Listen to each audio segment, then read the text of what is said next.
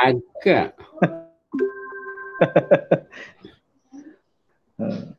Sehat ya? Sehat alhamdulillah. Iki lagi Alhamdulillah. ini Lagi apa? lagi kawan.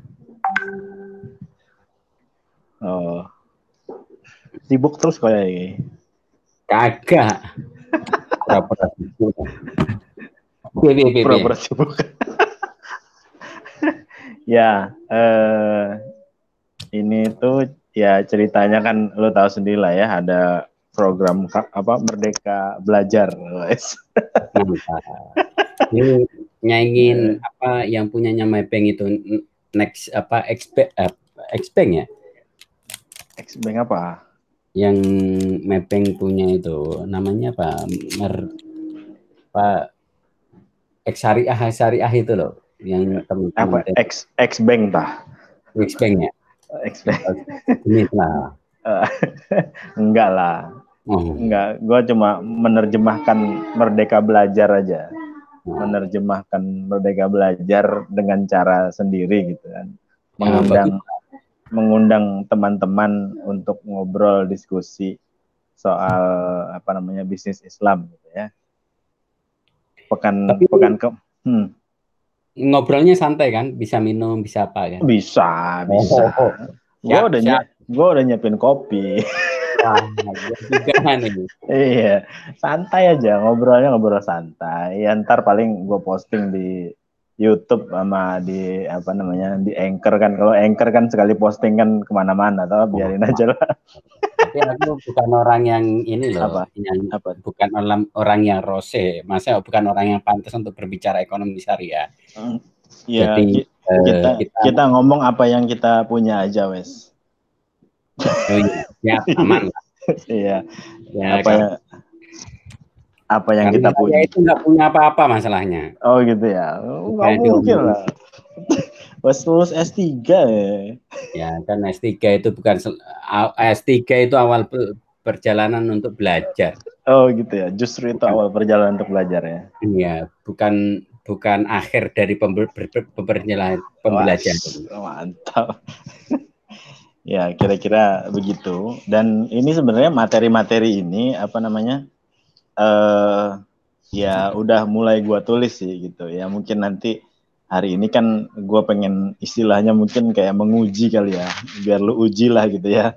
Ya jangan itu, itu kalau. Jadi Sebenarnya ekonomi Islam itu eh, kenapa sekarang ini at the cross ya artinya nggak nggak maju-maju karena nggak ada dialektika di sana. Kalau kita kembali kepada Karl Marx gitu ya dia punya dialektika terus Hmm. Hegel Hmm. Itu eh, apa namanya mereka berkembang das kapitalisnya. Tapi dalam Hmm. Islam itu kenapa nggak berkembang? Karena dialektika nggak ada. Hmm. copy paste dan menjadi applied. Sehingga eh, tradisi-tradisi kita itu eh, di apa namanya dilupakan. Kan dalam Quran sudah jelas kan Hmm. jadi eh, kasyajaratin thayyibat asluha sabit wa farwa sama. Jadi kalau sesuatu yang yang sabit maksudnya yang kuat established dari akarnya itu eh, itu akan kuat ke atasnya. Nah ekonomi ini Nah, kita berbicara Islamic economic in the context modern ya. Ya. Eh, karena kenapa? Kalau kita pakai eh, siapa tuh yang rektor Malang itu kan punya pohon Imam Pak Pak Imam Prayogi itu kan punya Oh, pohon oke. eh, ini ya knowledge Knowledge. Eh, ya pohon pohon keilmuan.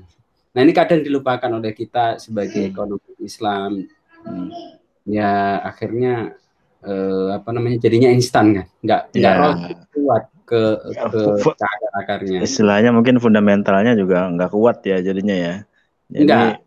apa? umpama keterpa angin pun dia akan goyang Iya, goyang, ngikut ya. Sampai ada suatu seminar baking the universal of uh, Islamic economic bilang ya apa yang mau di begging for non muslim artinya ya Iya. Islamic economic unik ya itu dia nggak usah Hmm. kita kita pengakuan dari eh, umat yang lain Betul, betul. umat Islam ya ya ya itu identiti kita gitu Hmm. aja Betul, betul, betul. Ya. Mungkin gua buka dulu kali ya biar siap lebih siap ngalir ya. Bismillahirrahmanirrahim. Assalamualaikum warahmatullahi wabarakatuh. Waalaikumsalam warahmatullahi wabarakatuh. Iya, ini mau karena cuma berdua ya udah salamnya lu yang jawab gitu ya. Mantap bos kita ini. Iya. Eh, apa namanya hari ini apa eh, gue kehadiran Bapak lu nama lengkapnya siapa sih Abdul Ghani ya Muhammad Abdul Ghani ya iya oh, dari apa nih uh, backgroundnya peneliti senior di Universitas Indonesia? Wah. Ya, gue masih tercatat di situ tapi hari-hari sebenarnya gue sekarang udah pindah di mana, mana? Uh, di Tapera kan. Saya diminta untuk ngegawangin uh, unit syariahnya termasuk nanti ada wakaf-wakaf posing for development. Oh. Uh, dan saya minta tolong kalau teman-teman ada modeling wakaf, marilah kita kita implementasikan. Untuk yeah. Uh, kesejahteraan ya umat Indonesia lah dalam arti kata hmm. rakyat Indonesia. Kalau wakaf ini kan lebih fleksibel, Muslim yeah. dan iya. non Muslim dapatkan.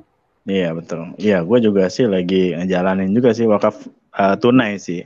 Kemarin 10 hari terakhir iseng-iseng uh, aja bikin program apa namanya wakaf tunai seribu bulan gitu ya dapat kemarin hampir 82 juta ya hari ini iya hari ini uh, karena bentar lagi Idul Adha kemarin gua kulaan sapi akhirnya.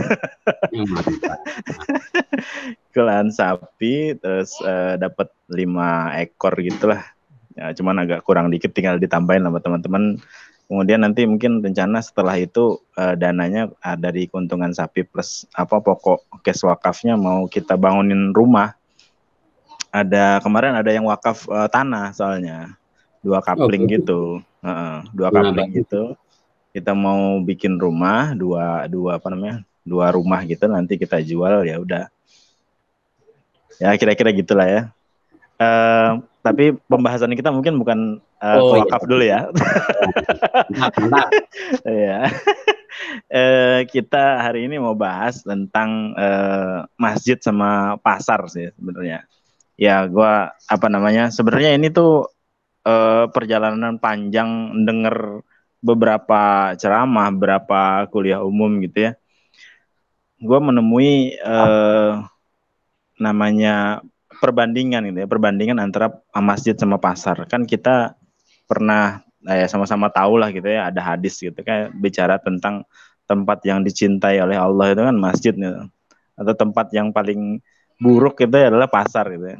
Cuman di satu sisi eh, apa namanya Nabi juga kan pengennya eh, Muslim juga menguasai pasar gitu ya, meskipun itu dicap sebagai tempat terburuk gitu ya. Nah, Eh, kira-kira gimana menurut lo nih soal apa namanya masjid sama pasar ini bagi mungkin uh, seorang pebisnis kali ya menyikapi uh, kedua hal tersebut gitu. Ya dalam Islam sebenarnya nggak ada pertentangan antara masjid dan pasar ya. Yeah. semuanya juga baik kan kalau kita hmm. kembali kepada Quran kan wabtaghi fima ataqallahu darul akhirat wa la tansa nafsaka minad dunya.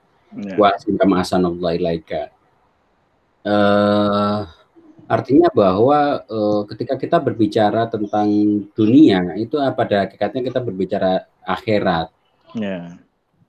Nah, uh, kadang kita kelupaan. Uh, jadi dalam Islam itu uh, ada sesuatu yang konteks dan ada sesuatu yang yang dia uh, ter apa ya namanya ter, terikat dengan ruang dan waktu. Oke. Okay. Nah, kadang kita kita memisahkan antara profan dan sacred atau uh, dunia dengan akhirat itu yang yeah. yang mana uh, Nabi tidak tidak apa namanya tidak menganjurkan atau uh, dicela lah. Iya betul. Nah, antara masjid dengan pasar sendiri sebenarnya dua dua hal yang saling keterikatan dan arti kata uh, ketika kita hidup ya jangan sampai kita melupakan uh, masjid dan pasar. Nah, kalau kita lihat kembali kepada sejarah Asiroh bagaimana Nabi ketika hijrah ke Madinah kan yang dibangun satu uh, masjid dan dua masjid pasar kan. Betul. Nah, karena karena kenapa di Indonesia sendiri kalau perjalanan uh, sejarah dulu kan yang muncul pertama kali kan sekitar 109 itu kan Syarikat Dagang Islam. Yeah. Syarikat Islam. Nah, yeah, mereka uh, berapa namanya uh, berawal dari perdagangan. Nah, kalau kita lihat orang-orang uh, Arab yang datang ke Nusantara, mereka kan juga pedagang orang-orang kaya di mana mereka ini menyebarkan Islam dengan uh, dari bisnis. Jadi jadi hmm. artinya kalau kita lihat dari ayat tersebut bahwa untuk berdakwah itu kita perlu materi. Dan yeah. sampai dakwah menjadi marginalisasi atau mencari uang. Akhirnya dakwah kita kan juga akhirnya bukan mendakwahi tapi mendakwah. Hmm. Beda kalau mendakwah itu kan udu ila sabil rabbika bil hikmah. Hikmah itu kan. Ya, yeah, bil hikmahnya itu pentingnya. Ya, kalau itu kan karena kita ada landasan materi atau ekonomi. Yeah. Tapi ketika kita hanya konten berdakwah aja tanpa ada kita punya fondasi yang kuat, maka hmm. kadang kita akhirnya uh, jatuh kepada dakwah. Hmm. Jadi ini dua hal yang berbeda. Nah, uh, masjid dan pasar itu dalam hal gini gini. Uh, ketika kita ketika kita berbicara dengan masjid itu artinya kan kita berbicara tentang ibadah kan. Hmm. Allah. Nah, yeah. ketika kita berbicara pasar, karena kenapa pasar itu di, dicela oleh dalam hadis? Hmm. Karena uh, kalau kita lihat uh, syarah uh, Fatul Bari, ya. Yeah. Kalau kita lihat di Fatul Bari ini Sahih Bukhari, yeah. Ibnu Battal bilang yang kenapa uh, dicela pasar itu karena pasar. kadang orang itu lupa akan uh, akan Tuhannya. Maka kan benar kan kata uh, uh, Ibnu Khattab jangan masuk ke dalam pasar ke, kalau ke, kalian tidak mengetahui uh, hukum hukum muamalah transaksi ya. Iya, betul. Jadi intinya pasar dengan masjid itu suatu keterikatan di mana uh, dua-duanya ketik sebagai sebagai uh, alat atau wasilah untuk mengingat Allah. Hmm. Jadi ekonomi Islam itu sebenarnya adalah uh, God centric di mana ketika kita bertransaksi atau ketika kita berinteraksi terhadap ekonomi, maka kita harus ingat pada yang maha kuasa. Hmm. Itu Tapi, itu saja. Yeah. Jadi sebenarnya bukan bukan pasarnya yang yang Salah. yang celak, yeah. tapi konteks bagaimana kita dialektika dengan pasar itu sendiri. Maksudnya bagaimana kita uh, berhubungan dengan pasar itu. Kalau pasar itu mengingatkan kepada Allah, ya nggak masalah, nggak ada. Tapi ketika pasar ini me menjauhkan dari Allah, maka di situlah yang ketidakbolehan. Ya. Gitu. Uh, apa uh, satu waktu juga aku pernah dengar ya kalau Islam itu kan sebenarnya kan kayak uh, misalnya Imam Bukhari juga nyusun kitab Sahih Bukhari itu kan sebenarnya kan berurut ya. Nah, hmm. ada ada pendapat bahwa di Islam itu uh, segala sesuatunya tuh harus diperoleh dengan cara berurut gitu ya. Mungkin nggak misalnya gue misalnya bilang begini, kalau lu nggak tuntas uh, tentang masjid, ya, hidup lu nggak tuntas tentang masjid, jangan berharap lu bakal menguasai pasar atau atau juga lu misalnya nggak terjebak dalam riba di pasar, uh, goror di pasar misalnya, maiser di pasar gitu. Kira-kira gimana? Uh, ini tergantung teks dan konteksnya gimana. Apakah yeah. ketika masjid itu menjadi uh, me'yar atau pusat suatu peradaban di mana peradaban hmm. karena peradaban Islam ketika kita berbicara tentang peradaban Islam berarti kita berbicara tentang peradaban ilmu karena yeah. daripada uh, Islam adalah ilmu. Betul. Kenapa salah satu asmaul husna itu al-alim. Hmm. Nah, ketika masjid itu sebagai sumber keilmuan dan keilmuan itu masuk ke dalam manusia dan yeah. dijalankan, maka ya benar kata antum bahwa hmm. ketika masjid itu nggak tuntas, berarti hmm. eh, di pasar nggak tuntas. Hmm. Tapi ketika itu itu ketika dalam dalam konteksnya bahwa itu masjid sebagai pusat peradaban. Tapi hmm. ketika masjid hanya di makna ibadah mahdo artinya di situ yeah. sholat aja, nggak nggak atau seperti seperti eh, kalau dulu itu ada namanya ashabus sufah. Ashabus sufah yeah. itu aja terus ini hmm. apa namanya ibadah. Hmm. Ya khawatirnya jadi khawarij nanti. Saya tuh antara ashabus sufah dengan khawarij enggak. Artinya yeah. gini. Khawarij hmm. itu uh, beda ya, beda antara yeah. ashabus sufah dengan khawarij. Cuman kalau khawarij itu tuh secara teks mereka ngerti Yeah. Tapi secara uh, implikasi beribadah yeah. mereka nggak ngerti. Makanya kan yeah. kenapa Sayyidina Ali dibunuh oleh uh, orang Khawarij. Ya. Uh, yeah. Jadi sebenarnya ilmu di situ. Hmm. Ada ilmunya dulu ya di situ ya. Hmm. Harus harus menjadikan masjid sebagai pusat peradaban ilmu dulu ya. Yeah. Bukan bukan pusat ibadah juga ya. Kalau yeah. kalau hanya sekedar pusat ibadah mungkin ya akhirnya kita juga akan terjebak lagi dengan pasar-pasar yang ada di luar sana kan gitu ya kira-kira ya. Begitu. iya. Mantap nih. Maaf bahasannya. Iya. Seru. Enggak, biasa sih. Eh. nah, uh, masjid itu kan sebenarnya kata-kata daripada saja daya judu kan masjid. Okay. Nah, sujud kan. Bahkan hmm. uh, ya tanah pun itu kan masih artinya tempat yang untuk sujud kan. Iya, nah, Nah, intinya adalah kalau kita lihat dari perjalanan dulu itu kan peradaban dibangun di masjid, misalnya yeah. meng, apa namanya mengajar ilmu watok di masjid. Itu kan yeah. ilmu kan. Nah, kita lihat kalau muatok sendiri kan eh, di dalamnya ada ada hukum-hukum tetar buyu, ada hukum-hukum tentang uh, fikih muamalah di situ. Nah, nah ketika itu terinstall ke dalam manusia, nah ini. Nah, bedanya barat dengan Islam itu kalau hmm. di di Islam itu setiap individu. Kalau di Barat society dulu baru individu. Kalau di Islam enggak, individu dulu yang dibangun baru sosial.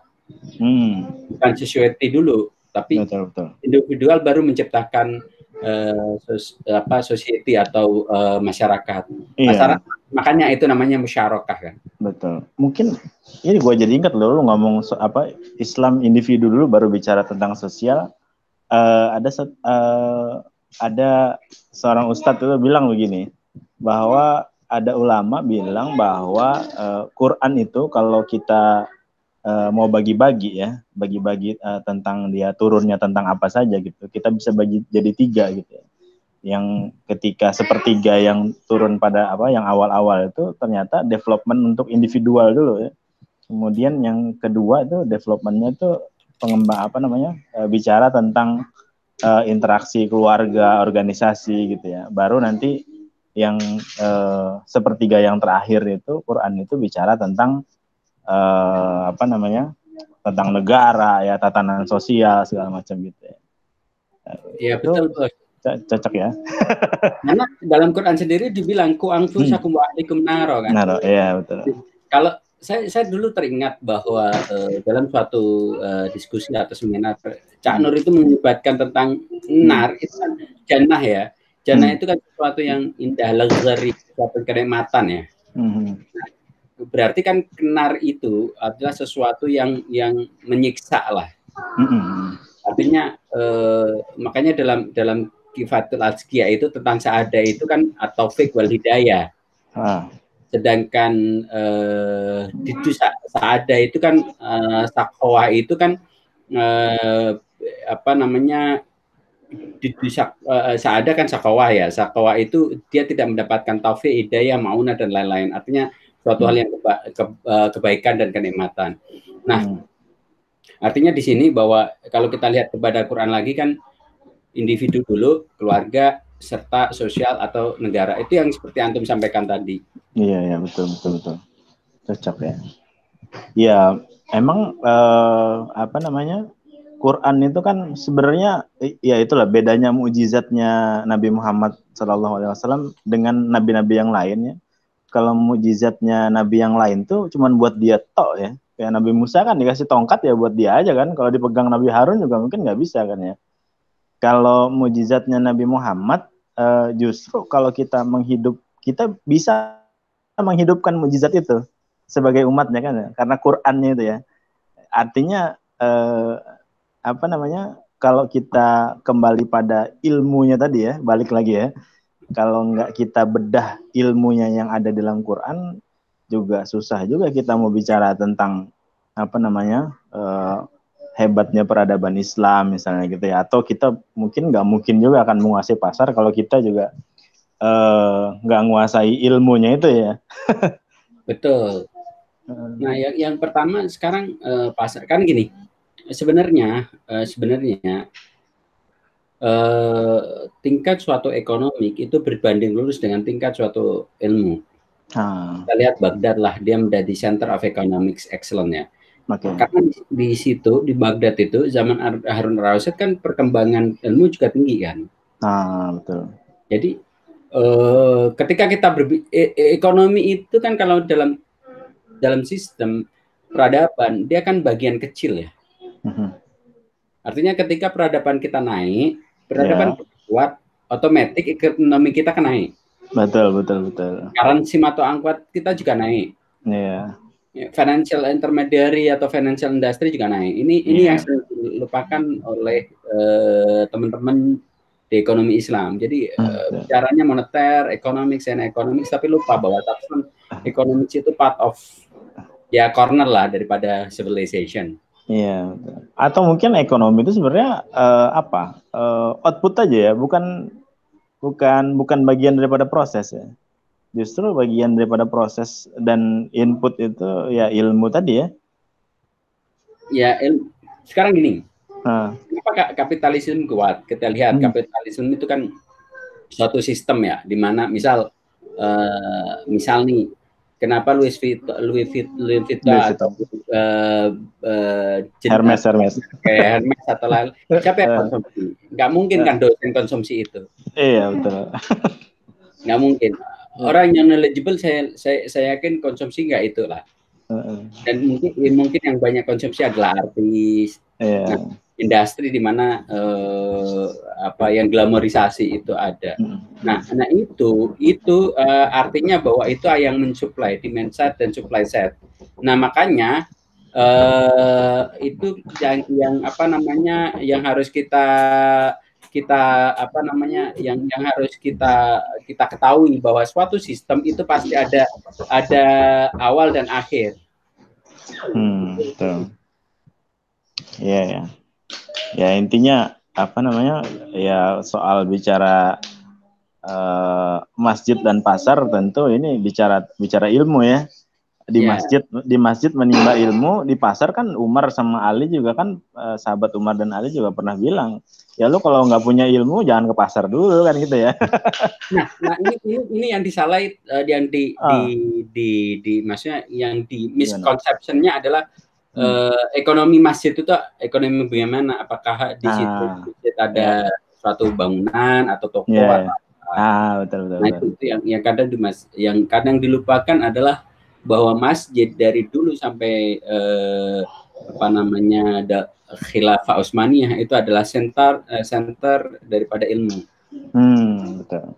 Bukan bukan uh, atau mungkin uh, kayak konsep ekonomi masjid hari ini ya uh, ya kita membangun ekonomi ya di sekitar masjid atau di dalam area masjid gitu mungkin atau gimana di kira-kira hmm. kalau menurut saya di defend dulu kalau ah. kalau dalam ilmu mantik itu uh, okay. mahiyahnya itu hmm. jadi uh, apa sih yang dimaksud uh, ekonomi masjid itu apa ya. apakah yeah. memberdayakan masjid atau yeah. memberdayakan umat yang ke masjid mm-hmm. akhirnya jamaah dan had batas batasannya gimana. Nah. nah, kalau memang mau memberdayakan masjid itu kan ada dua, artinya memberdayakan umat eh, yang masjid itu ada dua, mm-hmm. satu dengan ilmu, kedua dengan yeah. taraf sosial, mm. ekonomik lah. Nah ini uh, bisa jadi uh, apa namanya pengurus masjid itu uh, membuat skema uh, misal atau korporasi atau apa itu itu itu hmm itu tapi konsep-konsep itu kan nggak boleh kita artinya dalam masjid kan kita nggak boleh bertransaksi berdagang Betul. perdagangan kan. Betul. tapi ketika kita diskusi tentang ilmu berdagang itu kan diperkenankan. Oh ya betul. Tapi itu, mengeksekusinya bukan di masjid ya. Bukan ah, tapi di luar. betul, jadi dalam Islam itu simpel kok yeah. apa pun aktivitas kita selagi aktivitas kita itu mengingatkan kepada Allah, mm-hmm. maka itu dianjurkan. Betul, dianjurkan. Dan Jadi, kalau kita lihat hmm. definisi ilmu daripada ulama gitu, ulama hmm. uh, tasawuf gitu ya. Iya. Dan ilmu itu kan sesuatu yang mendekatkan diri kepada Allah. Itu kan hmm. ilmu. Nah, menurut apa namanya uh, antum sendiri kalau konsep ekonomi masjid ini lebih kira-kira akan lebih uh, nyata gaungnya tuh uh, diwujudkan dalam bentuk apa kalau di uh, dalam konsep ekonomi masjid gitu. Kalau buat gue sih mencatat ya uh, dari apa namanya artikel-artikel tuh kayak sampai 12 uh, jenis usaha lah gitu ya kira-kira bisa di apa namanya dikembangkan di masjid sampai pangkas rambut segala macam terus ada titipan alas kaki. Titipan alas kaki aja mau dibisnisin gitu ya jadi ekonomi masjid. Menurut antum gimana? Ya kita harus kembali kepada konsep manusia dulu ya. Ah. Ketika kita berbicara ekonomi kan kita berbicara economic man. Ya. Nah jangan lupa bahwa dalam konsep Islam uh, kalau Imam Fakhruddin Razi di Tafsir Kabir kan bilang manusia itu sejatinya kan anak, anak itu kan ruh. Oke. Okay. Ruh, kolab. Uh, nah itu itu itu jangan. Nah kenapa sekarang ini uh, terjadi yang namanya uh, kapitalisasi uh, ekonomi Islam? Karena yang yeah. yang dilihat itu manusia sebagai materi. Oh, Oke. Okay. Bukan sebagai manusia sebagai ruh atau anak itu sendiri atau substance daripada manusia. Nah, ketika itu yang terjadi, akhirnya ada apa gersang spiritual. Nah, betul. Nah, gersang karena sem mm-hmm. karena semuanya diukur daripada materi. Ketika mm. semuanya dikomersialkan ya sudah habis. habis. Tidak ada gotong royong di situ. Kalau menurut mm. saya Ya hmm. ekonomi masjid itu adalah ya pembinaan spiritual dan intelektual manusia sebagai agent of economics. Agent of economicsnya ya. Hmm. Ya artinya kan kita mendesain mendesain apa namanya ekonominya gitu ya dengan ilmu hmm. di dalam masjid gitu ya. Ketika Betul. Ketika kita keluar masjid ya kita tinggal actionnya apa gitu kan ya Betul. apa yang sudah kita desain gitu ya. Iya hmm. makanya uh, kayak surah Al-Jumu'ah kan gitu ya, habis sholat Jumat lu pergi sana kan bertebaran di muka bumi ya. Iya, kan gitu. Jangan jangan di masjid aja gitu kan ya, cari karunia Allah. Kan karunia Allah yang ada di masjid sudah lu dapat dengan sholat, hmm. ya ngaji segala macem dan majelis ilmu di dalam masjid. Nah, sisanya lu cari karunia di luar masjid. Iya. Ya seharusnya begitu. Nah, ya. mak makoset itu sendiri kan kalau kita lihat makoset dari surat Jumat itu kan okay. yang eh, kita buka tafsirnya lah. Ini hmm. ada tafsir eh, eh, apa namanya? Kebetulan saya suka koleksi banyak tafsir ya. Ini kasap, kasap itu eh, dia eh, kok ini. Lo kayak Gus Baha juga nih kayaknya. Mu'tazilah. Nah, ini kan sudah di, diceritakan juga ya. Uh, ya ya ladina aman idza nudiya li sholati yaumil yeah. jum'ah fas'au ila dzikrillah wa dzarul bai. Artinya yeah. artinya kalau di sini bu, bukan bukan larangan untuk jual beli, bukan. Betul. Tapi ketika ada nidak sholat uh -huh. atau panggilan sholat, sholat. lu harus ninggalan sesu, segala sesuatu, bukan hanya hanya jual beli, jual beli itu hanya simbol aja. Artinya yeah. seluruh urusan dunia itu harus kamu tinggalin. Karena ini kan kalau kita lihat kepada masuk ke syariah kan hmm. eh, itu kan satu daroe. Hmm. Artinya blocking means, artinya yang mencegah dari eh, kerusakan atau kesalahan atau ke, ke kejahatan gitulah. Hmm. Atau kebatilan. Hmm. Nah, nah kalau di di tafsir ini dia eh, sama Sari itu malah bilang hmm. itu bukan hanya falamma uh, itu bukan hanya uh, bukan hanya baik aja atau jual beli aja tapi sel seluruhnya. Hmm. Nah, dia, dia bilang uh,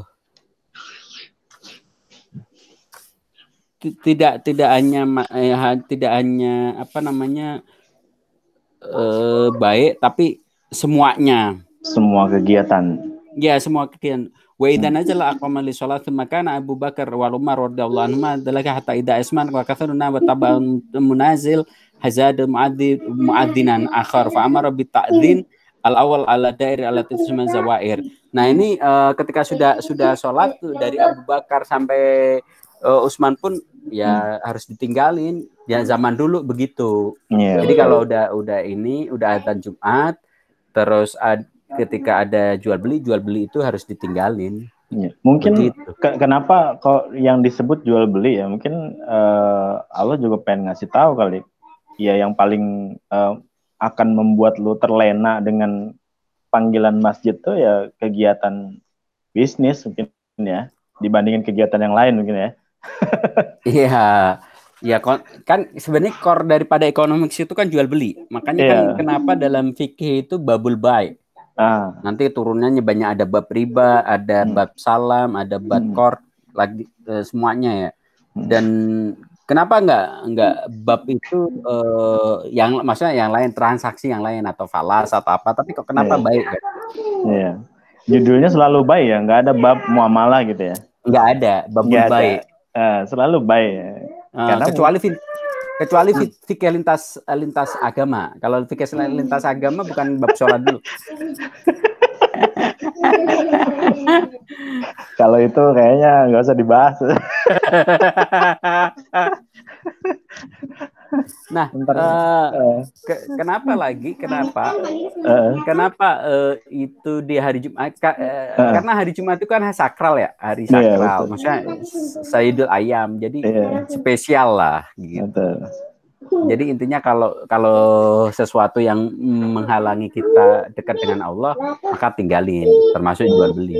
Hmm. Dan gue tuh uh, sampai sempat mikir gini ya, kenapa kok ma antara masjid dengan pasar ya? Gue akhirnya menelisik uh, gini, ya ini mungkin sederhana aja ya.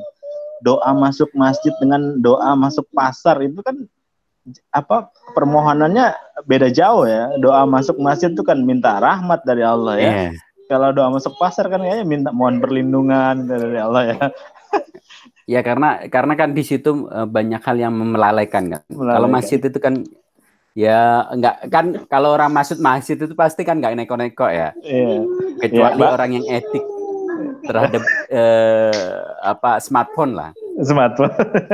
iya kan uh, malah kalau kita buat konotasi gitu ya, lu anak masjid banget sama, sama anak pasar kan kayaknya jauh beda ya. Anak pasar disebut anak pasar kayaknya buruk banget gitu ya.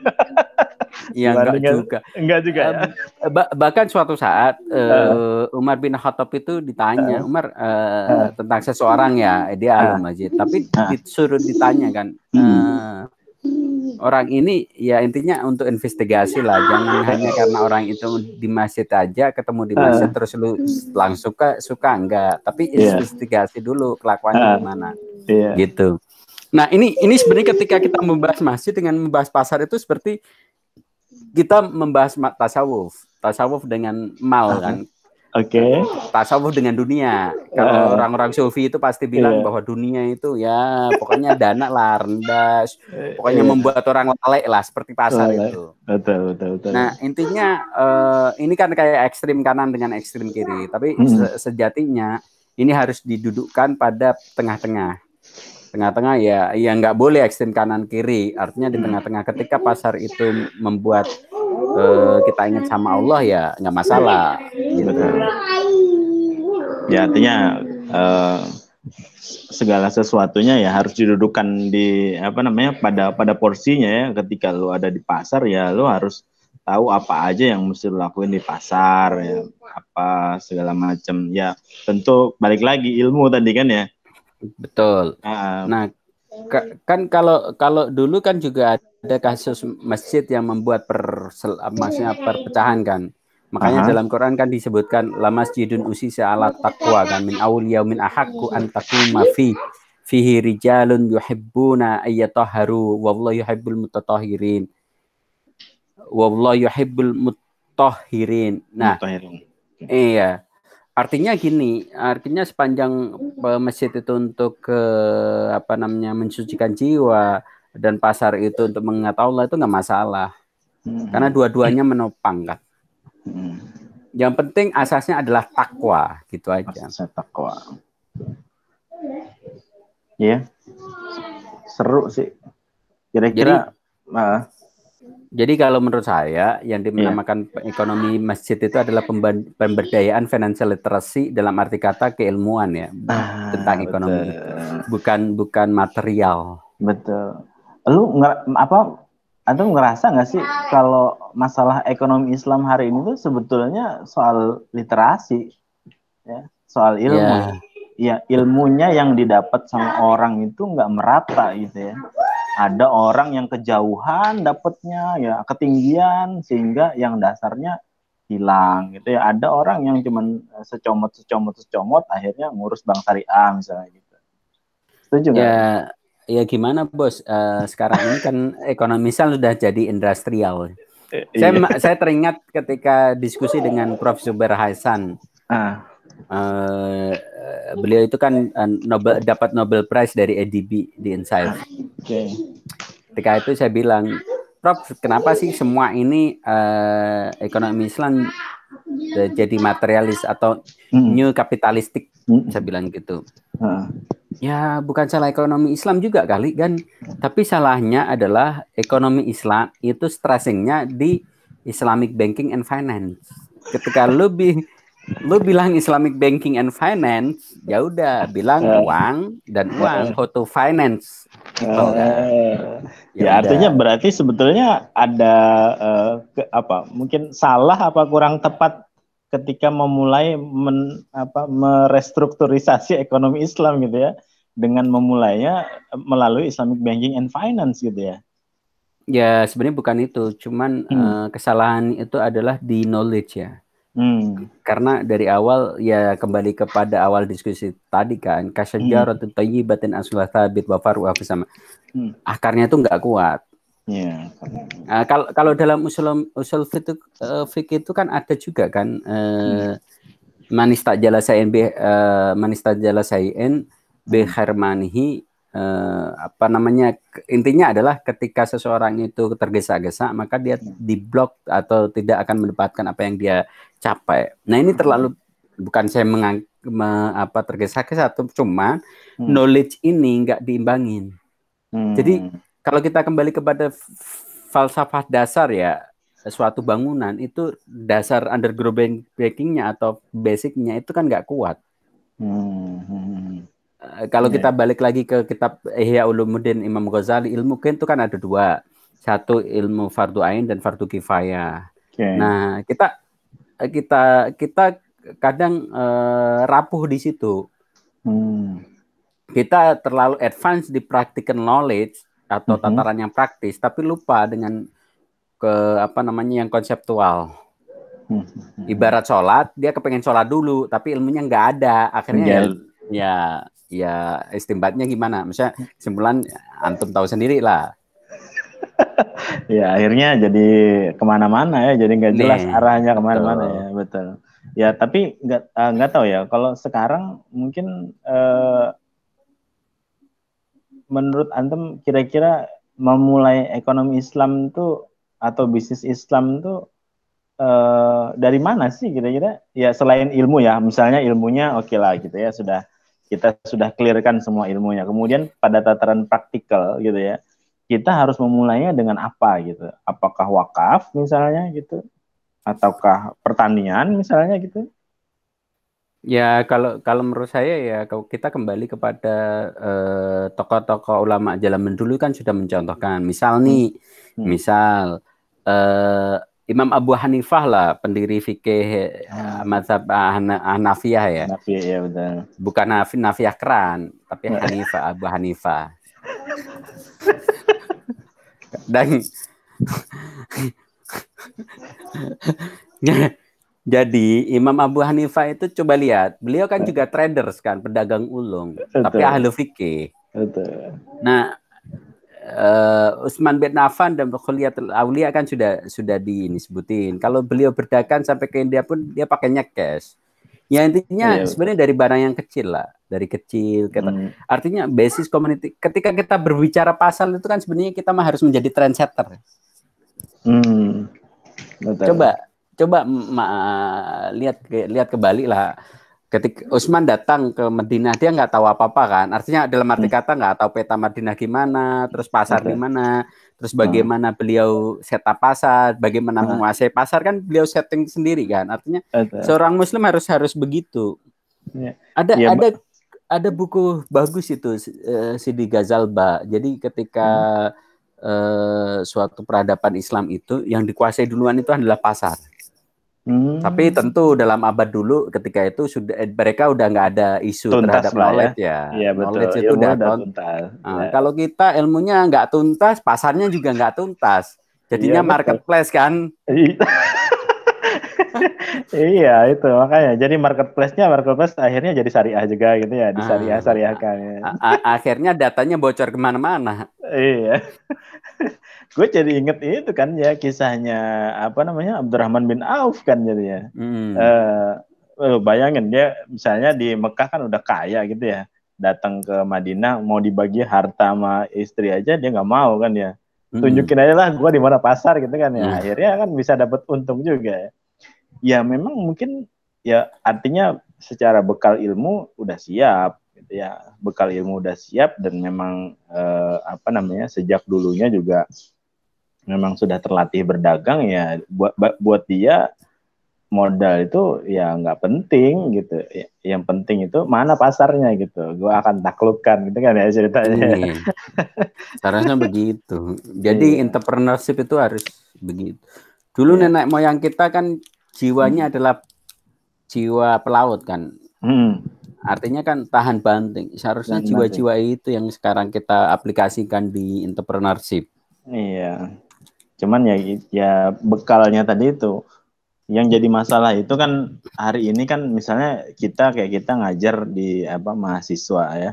Hmm. Ya mereka sendiri kan sudah terbentuk dari lingkungan yang bukan lingkungan literasi Islam juga gitu masalahnya ketika dia masuk apa namanya prodi ekonomi Islam, perbankan syariah, hukum apa hukum syariah dan segala macamnya itu akhirnya juga dosennya juga bakal keteteran karena emang basic literasinya juga nggak ke sana kan.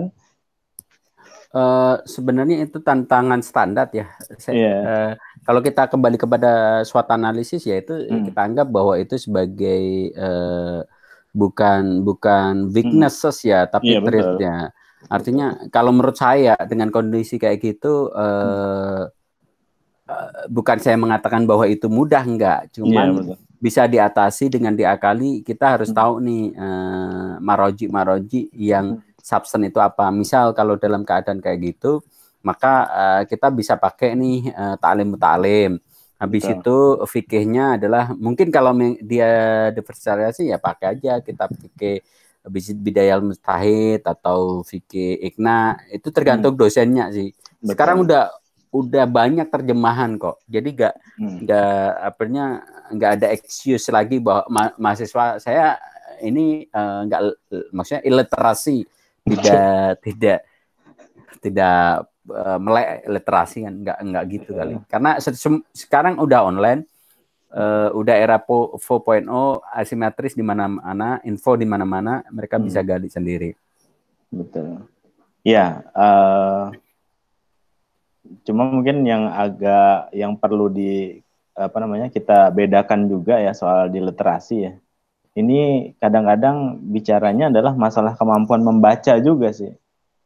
Membaca apa nih? Membaca, membaca, membaca, membaca teks ya kadang-kadang ini gini mahasiswa uh, yang banyak gue dapetin gitu ya ketika kita suruh membaca gitu ya ya mereka menyampaikan apa yang dibaca tulisan yang dibaca gitu ya bukan menyampaikan bukan menyampaikan uh, misalnya entah berupa gagasan entah berupa misalnya oh ternyata jadi begini ya gitu misalnya gitu. Artinya uh, ya hanya sekedar membaca gitu ya ketika kita minta untuk mengulangi ya memang yang diulangi adalah apa yang sudah teks yang dibaca gitu maksud gue ya bukan berarti apa istilah mungkin uh, tadaburnya mungkin kali ya uh, se sebenarnya itu itu ini ya uh, hmm. itu ya kewajiban dosen sebagai navigator ya. iya betul betul jadi uh, kita harus harus ngasih proper framework artinya hmm. proper framework itu hmm. uh, ya kontennya apa, metodologinya gimana. Hmm. Misal nih uh, ketika kita minta untuk analisis uh, Gojek, kita hmm. juga harus menyediakan frameworknya gimana, terus hmm. critical analisisnya gimana. Jadi jadi memang uh, ya namanya pendidikan itu bukan uh, maklumat ya. Maklumat something tapi uh, maksudnya infuse spirituality dan dan apa namanya uh, ruh di situ yang penting. Hmm, betul. Menghadirkan nah, ruhnya itu ya. Ya, jangan jangan kita uh, art, cuman ngasih maklumat. Kalau maklumat kan Google juga lebih pintar dari kita. Lebih pintar dari kita ya. semua ilmu ada di dia ya. Iya. Bukan semua ilmu, tapi maklumat uh, ada di dia. Uh, maklumatnya ada di dia. aku aku baru baca uh, kitab uh, apa Marotibul Ulum punyanya uh, Imam Sya'roni. Mm -hmm. Nah, di situ dibilang bahwa ilmu itu maklumat. Yeah. Eh, jadi semua ilmu itu maklumat, tapi tidak semua maklumat itu, itu ilmu gitu loh. Oke. Okay. Kalau kita kaitkan ya ilmu itu maklumat, tapi tidak hmm. semua ilmu itu maklumat. Oke. Okay. Jadi ada ada ada cut off-nya. Nah, hmm. kalau kita kaitkan dengan pasar dan hmm. dan masjid tadi, masjid. itu seben, hmm. sebenarnya bahwa dua-dua ini akan menjadi bagus ketika itu sebagai bridging untuk menuju Allah. Ah. Intinya gitu. Ya, ya, ya, ya. Sehingga dua-duanya bisa kita kuasai gitu ya. Mm -hmm. Artinya tujuannya bukan hanya tujuan sederhana buat hari ini aja gitu kan ya. Coba kalau kita pikir hmm. lagi, kenapa hmm. sih dalam ayat itu tuh wakimusolah waktu zakah? Waktu zakah. Kan berarti kalau umpama akimusola itu kan di masjid. Betul. Ya maksudnya kita sebagai laki-laki kan jamaah di masjid kan di masjid. gitu ya, bukan jamaah Betul. di gereja ya, tapi jamaah di masjid. Iya. Habis itu atau zakah, atau zakah kan duit duit maksudnya materi lah lu ngasih Betul. materi uh. kan kalau umpama kita nggak punya materi uh. kan kita nggak bisa satu saja untuk dapat betul. materi di mana ya, di pasar ya, ya pasar lah Iya betul. Keduanya ini harus punya landasan ilmunya. Betul, betul, betul, betul, betul. Dan itu sebenarnya kan sederhana ya. Tinggal kita memaknai apa namanya? Ya itu tadi ayat soal tentang sholat dan zakat. Ya kalau lu maknai dengan baik gitu ya, ya sholat ya di masjid uh, zakat lu nggak akan mampu bayar zakat kalau lu nggak punya duit kan ya gitu. duit ada di mana lu cari lah gitu ya di pasar jangan cari. jangan lu cari duit di masjid jangan betul jadi iya. kalau di masjid itu kalau menurut saya kalau hmm. dia untuk memakmurkan jamaah di masjid saya hmm. senang Oh, Oke. Okay. Untuk itu berarti kan ada knowledge, ada. -hmm. Kan benar kan kata Imam Syafi'i. -hmm. Alaikum bil ilmi Uh, artinya man aroda dunia fa'alih bil ilmi, man aroda al akhirah bil ilmi. Hmm. Itu Imam Syafi'i bilang gitu. Ketika hmm. kita kepingin akhirat ya cari dengan ilmu. Ketika kita pengen dunia cari dengan ilmu. Dengan ilmu juga. Masya Allah. Kan jadi kan gitu. Jadi seorang pebisnis kita bisa simpulkan ya selain dia sebelum dia mau menguasai pasar harus dia kuasai dulu itu masjid even dengan memakmurkan ya dengan ilmu tadi kan ya ilmu yang dia persiapkan untuk dia menuju ke pasar gitu ya. Nah, kita mungkin sam sampai di ujung acara kali ya. Jangan lama-lama kasihan juga nanti bos Gane udah nggak dibayar mau lama-lama lagi ya. Kita ini apalah kita tidak punya apa-apa kan. Iya pekan depan gue uh, ngundang Royan gitu ya. Biar agak uh, biar agak keren dikit gitu. Oh, tamunya dari London gitu ya. Dari London. Iya. Tamunya dari London. Iya. Kita berikan suatu pencerahan. Maksudnya angle-angle yang lain lah. Betul. Iya benar itu sepakat nggak tuh kan pekan kemarin kan juga gue bicara tentang inovasi sama teman di BSM lah ya ya kita coba cari angle yang lain lah gitu ya. supaya eh, apa namanya orang tuh nggak terjebak oleh pemahaman orang banyak gitu ya. Dan mudah-mudahan dengan begitu orang juga akan terbuka oh ternyata begitu ya gitu ya. Nah kalau dengan begitu kan ya harapannya sih ya harapan gue sih sebenarnya harapannya dengan kita ngobrol gini gue sebar ke orang lain ya mungkin hari ini dia hanya nonton ya. Dua tahun tiga tahun ke depan dia ingat kemudian dia amalkan kan alhamdulillah ya bisa jadi amal gitu maksudnya betul. Hmm. mungkin terakhir kira-kira uh, apa kesimpulan diskusi kita hari ini mungkin buat mahasiswa gitu ya. Target sih mahasiswa ini yang dengar sih tapi ya nggak tahu lah nanti siapa aja yang bisa dengar tentang bisnis Islam ya intinya adalah kembali kepada knowledge dan skill ya. Apa pun hmm. itu harus kita kita kembangin itu. Hmm. Ya kita nggak akan jadi market leader ketika kita nggak punya knowledge dan skill. Hmm. Ya intinya dalam Islam itu teks dan konteksnya gimana? Artinya eh, tidak yang maksud yang dimaksud dalam nas itu di dicela itu bagian apanya gitu loh. Ketika yeah. misal, misal ada tadi teks mengatakan hadis mencela pasar, tapi dalam hmm. kondisi apa itu juga harus di, dilihat dulu. Betul. Tidak semata bahwa sistem itu enggak. Cuman ketika dia melalaikan pada Allah berarti memang harus dicela. Tapi Betul. kalau ketika dia tidak melalaikan kepada Allah nggak masalah. Nggak masalah. Nah, orang pergi ke masjid atau masjid itu membicarakan hal-hal yang bersifat duniawi, dagang, hmm. perdagangan kan dilarang. Betul. Nah, jadi teks dan konteksnya gimana? Hmm. Kalau ke masjid sholatnya ria kan juga nggak boleh kan? Iya. Artinya ya itu kembali kepada adil lah. Adil itu kan hmm. eh, apa namanya menempatkan segala sesuatu dalam tempatnya. Hmm. Makanya saya saya teringat uh, Ibnu Qayyim al Jauzi dalam hmm. kitabnya Elam Muwakiin itu bahwa syariah itu adalah ritualnya adil. Hmm. Nah, adil itu uh, ritual adil itu artinya gini, dan dan tujuan daripada syariah itu adil. Ketika sesuatu yang bersifat tidak adil atau injustice walaupun dalam penafsiran itu bukan dikatakan syariah. Termasuk kita eksploitasi nas tanpa proper maka itu juga bukan suatu keadilan dan itu bukan suatu syariah. Itu aja sih. Ya. Baik. Terima kasih. Jazakallah khairan. Sama-sama. Ustadz Jani. Oh, saya bukan ustadz lah. Jangan bilang ustadz. saya patut urusan dunia kalau saya ustadz. Kenapa? Kenapa? Repot urusan dunia kalau saya Repot. ustadz. Oh gitu ya. Iya. biar biar Mas Ruhin aja yang jadi ustadz. Iya betul. Saya sepakat dan oh, sepakat. Oh, gitu. Janganlah dipanggil Ustaz. Iya, iya. Dokter, dokter, dokter Gani. Jangan dokter, biasa aja lah. Kemarin disertasi tentang apa sih? Neuroscience. Oh, neuroscience ya. Oh. Ya, dia daripada neuroscience. Ah, baik, baik, baik, baik. Ya, keren, karena kagak itu gara-garanya eh, apa, pros, apa pembimbing gua. Gua mm -hmm. kan awalnya mau financial literacy ya. Ah. Ini mah buat kamu gampang lu yang canggih dikit kenapa? Kurang aja canggih. Kalau neuroscience ya udahlah, kan salah satu apa suksesnya menuntut ilmu kan sobatul ustad kan? Iya betul. Hormat pada ustad. Ya udahlah prof kan gitu. Iya. Manut ya manut ya. Iya itu makanya taklim mutalim yang saya anjurkan itu harus ditaklim kepada student. Iya betul, betul. saya itu sebelum ngajar fikih di UI ha, dulu ha, ha. itu taklim mutalim dulu. Saya bangun habis itu kerangkanya hmm. berpikir gimana. Ya, yes, tapi ya kayak gitu kayak gitu ya gimana ya?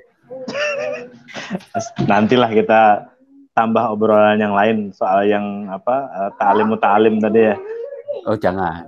Repot urusan ini ya. repot ya. saya tuh kepengen kepengennya itu santai-santai gitu lah. Yang yang hal-hal yang berbau berat-berat jangan kasih saya. Kasih Mas Irken aja lah. Ya ini kan ringan aja toh buat buat antum kan ya nggak berat-berat amat kan ya. Sama aja saya juga masih belajar. Iya, alhamdulillah uh, ilmunya dari Pak Gani hari ini uh, semoga bisa diamalkan bagi para penonton dan pendengar. uh, ya ya kita ini kan apa? Selain ilmu yang bisa kita sedekahkan ya kalau duit yang mungkin ada adalah sedekah duit gitu ya. Tapi ilmu sedekahnya yang apa bisa jadi yang sedekah jariah buat buat kita ya. Itu aja sih baik eh, saya tutup dengan doa kafaratul majelis subhanakallahumma wa bihamdika asyhadu Assalamualaikum warahmatullahi wabarakatuh. Waalaikumsalam warahmatullahi wabarakatuh thank you thank you thank you, thank you sama-sama sama. Yuk sip